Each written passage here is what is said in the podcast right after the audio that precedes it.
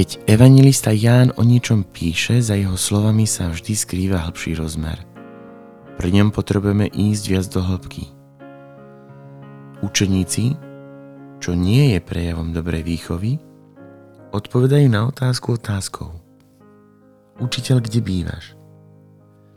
Ich otázka nie je zameraná na Ježišovo bývanie, ale na to, kto vlastne je. Učiteľ, kde bývaš? Aby sme mohli doslovne preložiť ako aký v skutočnosti si. Alebo čo je tvoje.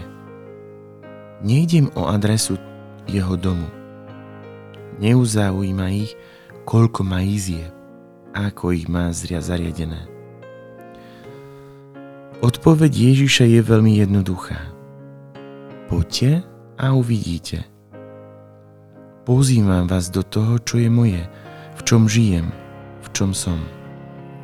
Tým spôsobom ešte raz potvrdzuje, že viera nie je získaním vedomosti o Bohu.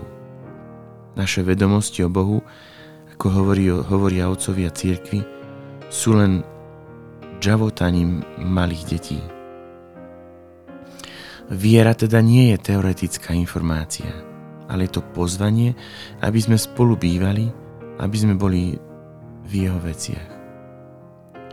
Je veľmi dôležité pochopiť, že viera nie je svetonázorom, ani zbierkou zákonov, ani príručkou, ako pekne žiť, ale predovšetkým ide o vzťah.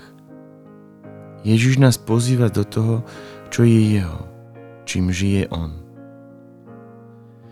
Všímame si, že jeho otázka je prvá, že on začal rozhovor. Učeníkom sa zdá, že oni našli Mesiáša. Ale pravdou zostáva, že on ich našiel prvý. Aj nás tiež našiel a preto ho môžeme spoznať, spoznávať pravdu. Najprv oni počuli Ježišovu otázku, čo hľadáte? Otázku, ktorá sa dotýka ich túžob, ich želaní, ich srdca. Pýta sa ich, čo je ich vlastné čo naozaj hľadajú. Keď teraz prichádzajú za Ježišom, čo v skutočnosti hľadajú?